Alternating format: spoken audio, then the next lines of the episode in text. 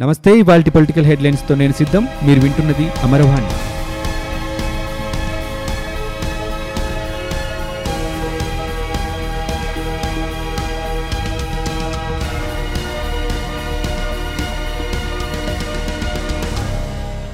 విద్యుత్ కొనుగోలు ఒప్పందాలపై శుక్రవారం శాసనసభలో తీవ్రస్థాయి చర్చ సాగింది. పీపీఎలపై నిపుణుల కమిటీ తప్పుడు నివేదిక ఇచ్చిందని ప్రతిపక్ష నేత చంద్రబాబు నాయుడు ధ్వజమెత్తారు. బాధ్యతాయుతంగా వ్యవహరించాల్సిన సలహాదారు అజయ్ కల్లం విలేకరుల సమావేశంలో అసత్యాలు చెప్పారని విద్యుత్ కొనుగోళ్ళ ఒప్పందాలు పద్ధతి ప్రకారం జరగలేదన్నారని అన్నారు. వీటి వల్ల ఏడాదికి మూడు వేల కోట్ల నష్టం అని చెప్పారని కావాలని మాపై బురద జల్లాలని చూస్తే అది మీపైనే పడి చివరకు మీరే మునిగిపోతారంటూ వ్యాఖ్యానించారు. దీనికి ముఖ్యమంత్రి జగన్మోహన్ రెడ్డి బదిలిస్తూ నిపుణుల కమిటీ నివేదిక గురించి చంద్రబాబు తప్పుగా మాట్లాడారని కమిటీ తన నివేదిక ఇంకా ఇవ్వలేదని అన్నారు. విద్యుత్ కొనుగోళ్ళ రూపేణా అదనంగా చెల్లించి చంద్రబాబు ప్రజాధనాన్ని దుర్వినియోగం చేశారని ధ్వజమెత్తారు. రాష్ట్రంలో మిగులు విద్యుత్ ఉంటే పీపీఏలపై ఎందుకు సంతకాలు పెట్టారని నిలదీశారు. పోలవరం ప్రాజెక్టు పనుల్లో ఎన్ని కుంభకోణాలు జరిగాయో ఏ స్థాయిలో దోచుకున్నారో పదిహేను రోజుల్లో బయటపడుతోందని ముఖ్యమంత్రి జగన్మోహన్ రెడ్డి స్పష్టం చేశారు. హెడ్ వర్క్స్ పవర్ ప్లాంట్పై నిపుణుల కమిటీ అధ్యయనం పూర్తయిందని కుడి ఎడమ పనులపైన రెండు మూడు రోజుల్లో పూర్తవుతుందని చెప్పారు. శుక్రవారం ఉదయం శాసనసభ ప్రశ్నోత్తరాల సమయంలో పోలవరంపై తెదేపా ఎమ్మెల్యే గోరంట్ల బుచ్చయ్య చౌదరి అడిగిన ప్రశ్నకు జలవనరుల శాఖ మంత్రి అనిల్ కుమార్ యాదవ్ సమాధానమిచ్చారు. తమకు సరైన సమాధానం రాలేదని తెలుగుదేశం సభ్యులు ఆందోళనకు దిగారు.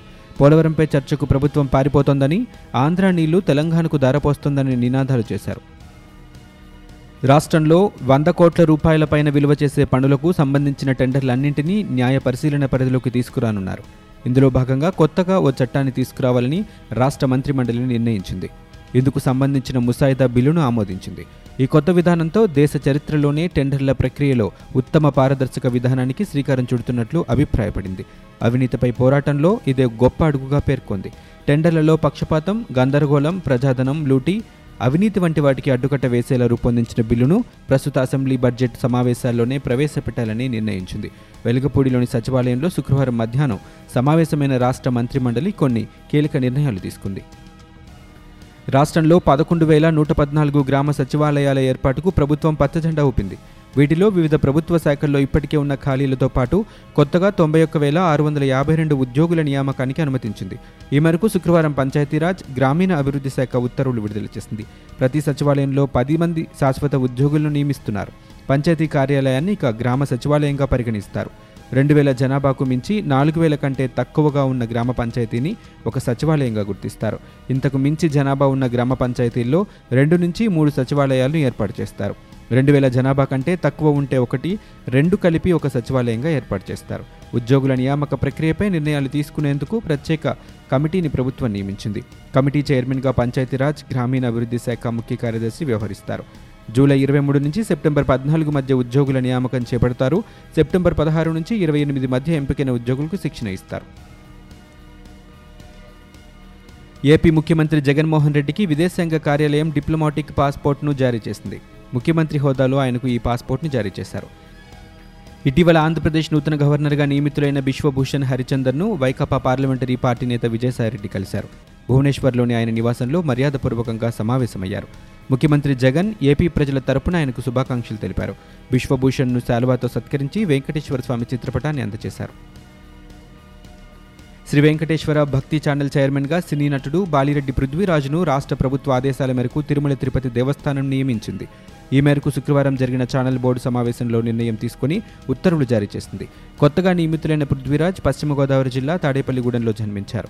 పంతొమ్మిది వందల తొంభై మూడులో ఈవివి సత్యనారాయణ దర్శకత్వంలో రాజేంద్ర ప్రసాద్ కథానాయకుడిగా వచ్చిన ఆ ఒకటి అడకు సినిమాతో చిత్ర పరిశ్రమకు పరిచయమయ్యారు. ఏపీలో మరో టీడీపీ నేత గుడ్ బై చెప్పనున్నట్లు తెలుస్తోంది. చలమారెడ్డి టీడీపీ విడనున్నట్లు సమాచారం. మాచర్లలో తన ఇంట్లో బీజేపీ నేతలకు చలమారెడ్డి తేనీటి విందు ఏర్పాటు చేశారు. ఈ కార్యక్రమానికి బీజేపీ నేతలు సోము వీర్రాజు నలమూలు వెంకట్రావు హాజరయ్యారు. త్వరలోనే చలమారెడ్డి కాషాయ కండువా కప్పుకోనున్నట్లు తెలుస్తోంది. గతంలో సీఎం క్యాంపు కార్యాలయాన్ని ఏపీ రాజ్భవన్గా మార్చుతున్నారు. గవర్నర్ అధికారిక నివాసాన్ని అన్ని హంగులతో తీర్చిదిద్దుతున్నారు. రాజ్భవన్ ఏర్పాట్లను CS LV Subrahmanyam DGP Gautam Sawang పరిశీలించారు. మరోవైపు ఉమ్మడి రాజ్భవన్ నుంచి ప్రస్తుతం ఏపీలో ప్రత్యేకంగా ఏర్పాటవుతున్న రాజ్భవన్కు పదహారు మంది అధికారులను కేటాయించారు. వీరిలో పన్నెండు మంది శనివారం నాడే విధుల్లో చేరనున్నారు. ఇదే సమయంలో సచివాలయం నుంచి మరో నలుగురు అధికారులను నియమిస్తూ ప్రభుత్వ ప్రధాన కార్యదర్శి ఆదేశాలు జారీ చేశారు. గవర్నర్ కార్యదర్శిగా నియమితులైన ముఖేష్ కుమార్ మీనా శుక్రవారం బాధ్యతలు స్వీకరించారు. గవర్నర్కు కేటాయించిన భవనాన్ని రాజ్భవన్గా తీర్చిదిద్దేందుకు అవసరమైన పనుల్ని యుద్ధ ప్రాతిపదికన చేయాలని సిబ్బందికి సూచించారు. స్వాతంత్ర దినోత్సవ వేడుకలు విశాఖలో జరపాలని ముఖ్యమంత్రి జగన్ నిర్ణయం తీసుకోవడం ఆనందంగా ఉందని మంత్రి అవంతి శ్రీనివాస్ అన్నారు. శనివారం ఆంధ్ర యూనివర్సిటీలోని ఇంజనీరింగ్ కాలేజ్ని ఆయన పరిశీలించారు. ఈ సందర్భంగా మాట్లాడిన మంత్రి అవంతి శ్రీనివాస్ స్వాతంత్ర దినోత్సవ వేడుకల నిర్వహణకు అనుకూలమైన మైదానాన్ని పరిశీలిస్తున్నామని చెప్పారు. ఏయూ ఇంజనీరింగ్ మైదానం బీచ్ రోడ్ ఈ రెండు ప్రదేశాలను పరిశీలించి వీటిలో అనుకూలమైనది ఎంపిక చేస్తామని చెప్పారు. గతంలో మాదిరిగా కాకుండా ప్రతిపక్షానికి ఎక్కువ సమయం ఇచ్చి అసెంబ్లీ నిర్వహణ అద్భుతంగా జరుగుతోందన్నారు. ప్రతిపక్ష శాసనసభ్యులు ఉన్న నియోజకవర్గాలకు త్రాగునీటి కోసం కోటి రూపాయల నిధులు వైసీపీ ప్రభుత్వం ఇస్తోందని గుర్తు చేశారు. టీడీపీ నేత లోకేష్ ట్విట్టర్ వేదికగా సీఎం జగన్పై మండిపడుతున్నారు. ప్రభుత్వ విధానాలను ఎప్పటికప్పుడు ఎండగడుతూ ప్రభుత్వ వైఫల్యాలను తూర్పారపడుతున్నారు. అసెంబ్లీలో చంద్రబాబుపై జగన్ చేసిన వ్యాఖ్యలపై లోకేష్ స్పందించారు. ఎందులో ఆదర్శం అని చంద్రబాబుని అడిగారంటే అది జగన్ అజ్ఞానమో అమాయకత్వమో అర్థం కాలేదని విమర్శించారు. ఉమ్మడి రాష్ట్రంలో దేశంలో తొలిసారి విద్యుత్ సంస్కరణలు చేపట్టి నష్టాల్లో ఉన్న సంస్థలను గట్టెక్కించి చంద్రబాబు ఆదర్శంగా నిలిచారని ఈ సందర్భంగా ఆయన గుర్తు చేశారు. చంద్రబాబు కష్టాన్నే మీ నాన్నగారు ఉచిత విద్యుత్ అని సోకు చేసుకున్నారని జగన్ను ఉద్దేశించి ఆయన ఆరోపించారు. మాజీ సీఎం ప్రతిపక్ష నేత చంద్రబాబుపై మంత్రి వెల్లంపల్లి శ్రీనివాస్ తీవ్రమైన అవినీతి ఆరోపణలు చేశారు. గోదావరి కృష్ణా హారతులు షూటింగ్ల కోసమే ఏర్పాటు చేశారని విమర్శించారు. చంద్రబాబు తన అనుభవాన్నంతటినీ దోపిడీకి వినియోగించారని ఆయన అవినీతిని ప్రజల్లోకి తీసుకెళ్తానని మంత్రి శ్రీనివాస్ అన్నారు. గోదావరి కృష్ణా హారతులు శాస్త్రోక్తంగా జరిగేలా చూస్తామన్నారు. మసీదులు చర్చిలు ఆలయాలకు భద్రత కల్పిస్తామని తెలిపారు. దేవాలయ భూములు అన్యాక్రాంతంపై దృష్టి సారిస్తామని చెప్పారు. అదేవిధంగా దేవాలయాల్లో పాత కమిటీలన్నింటినీ రద్దు చేస్తామని మంత్రి శ్రీనివాస్ స్పష్టం చేశారు. మాజీ సీఎం టీడీపీ అధినేత చంద్రబాబుపై మాజీ మంత్రి బీజేపీ నేత మాణిక్యాలరావు సంచలన ఆరోపణలు చేశారు. జన్మభూమి కమిటీల పేరుతో చంద్రబాబు తన పార్టీ నేతలకు లబ్ధి చేకూర్చే ప్రయత్నాలు చేశారని ఆరోపించారు. పార్టీ కార్యక్రమంలో పాల్గొన్న ఆయన దేశవ్యాప్తంగా బీజేపీ చేస్తున్న అభివృద్ధిని చూసే పార్టీలో చేరుతున్నారని అన్నారు. వైసీపీ ప్రభుత్వం ప్రజా వ్యతిరేక విధానాలపై పోరాడుతామని చెప్పారు. గ్రామ వాలంటీర్ల నియామకంతో రేషన్ డీలర్లో అయోమయం నెలకొందన్నారు. ఇసుకపై ప్రభుత్వ పాలసీని జగన్ ప్రకటించాలని ఆయన డిమాండ్ చేశారు.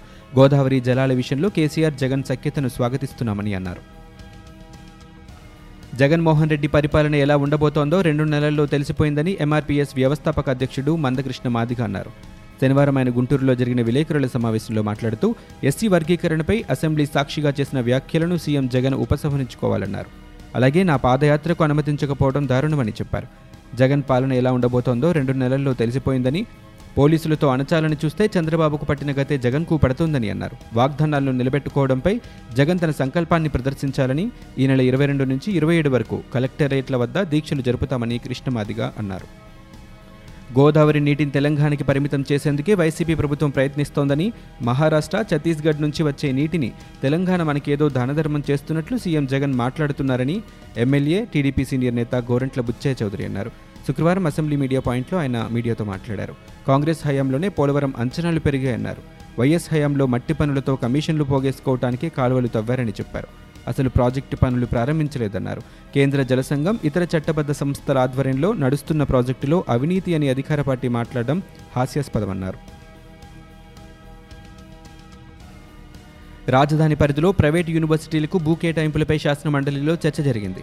గత ప్రభుత్వ హయాంలోనే మూడు వర్సిటీలకు రెండు వందల ఎకరాల చొప్పున భూమి కేటాయించారని ఎకరాకు యాభై లక్షల చొప్పున ధర నిర్ణయించారని మంత్రి బొత్స చెప్పారు. ఫీజు రాయితీలు రిజర్వేషన్లు పాటించని సంస్థలకు ప్రభుత్వం భూములు ఇవ్వటం సరికాదని పీడీఎఫ్ ఎమ్మెల్సీలు లక్ష్మణరావు శ్రీనివాసరెడ్డి బాలసుబ్రహ్మణ్యం అభిప్రాయపడ్డారు.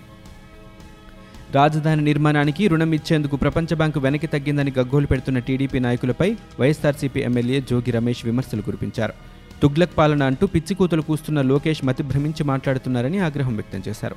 తుగ్లక్ పాలనకు అసలైన నిదర్శనం చంద్రబాబు పాలనే అని చురుకులంటించారు. పాలనా పగ్గాలు చేపట్టిన నలభై ఐదు రోజుల్లోనే ముఖ్యమంత్రి వైఎస్ జగన్ ప్రజల మనసులు చురుగొన్నారని కొనియాడారు. ఐదేళ్ళ తుగ్లక్ పాలన అనంతరం ఇప్పుడు రాజన్న పరిపాలన సాగుతోందని ఆనందం వ్యక్తం చేశారు. దివంగత ముఖ్యమంత్రి వైఎస్ రాజశేఖర రెడ్డి బతికి ఉంటే ఏపీ ప్రజల జీవనాడి అయిన పోలవరం ప్రాజెక్టు ఎప్పుడో పూర్తి చేసేవారని ఆంధ్రప్రదేశ్ వ్యవసాయ mission vice chairman MVS Nagireddy అన్నారు.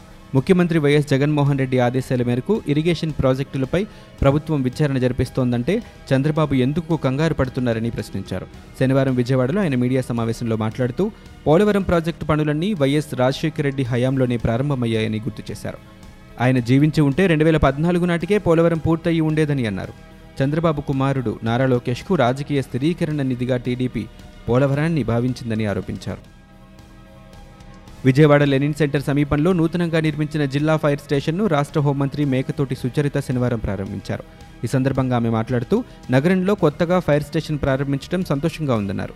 రాష్ట్రంలో మొత్తం నూట ఎనభై నాలుగు ఫైర్ స్టేషన్లు ఉన్నాయని ఇంకా కొన్ని ప్రాంతాల్లో ఏర్పాటు చేయాలని డిమాండ్స్ వినిపిస్తున్నట్లు ఆమె తెలిపారు.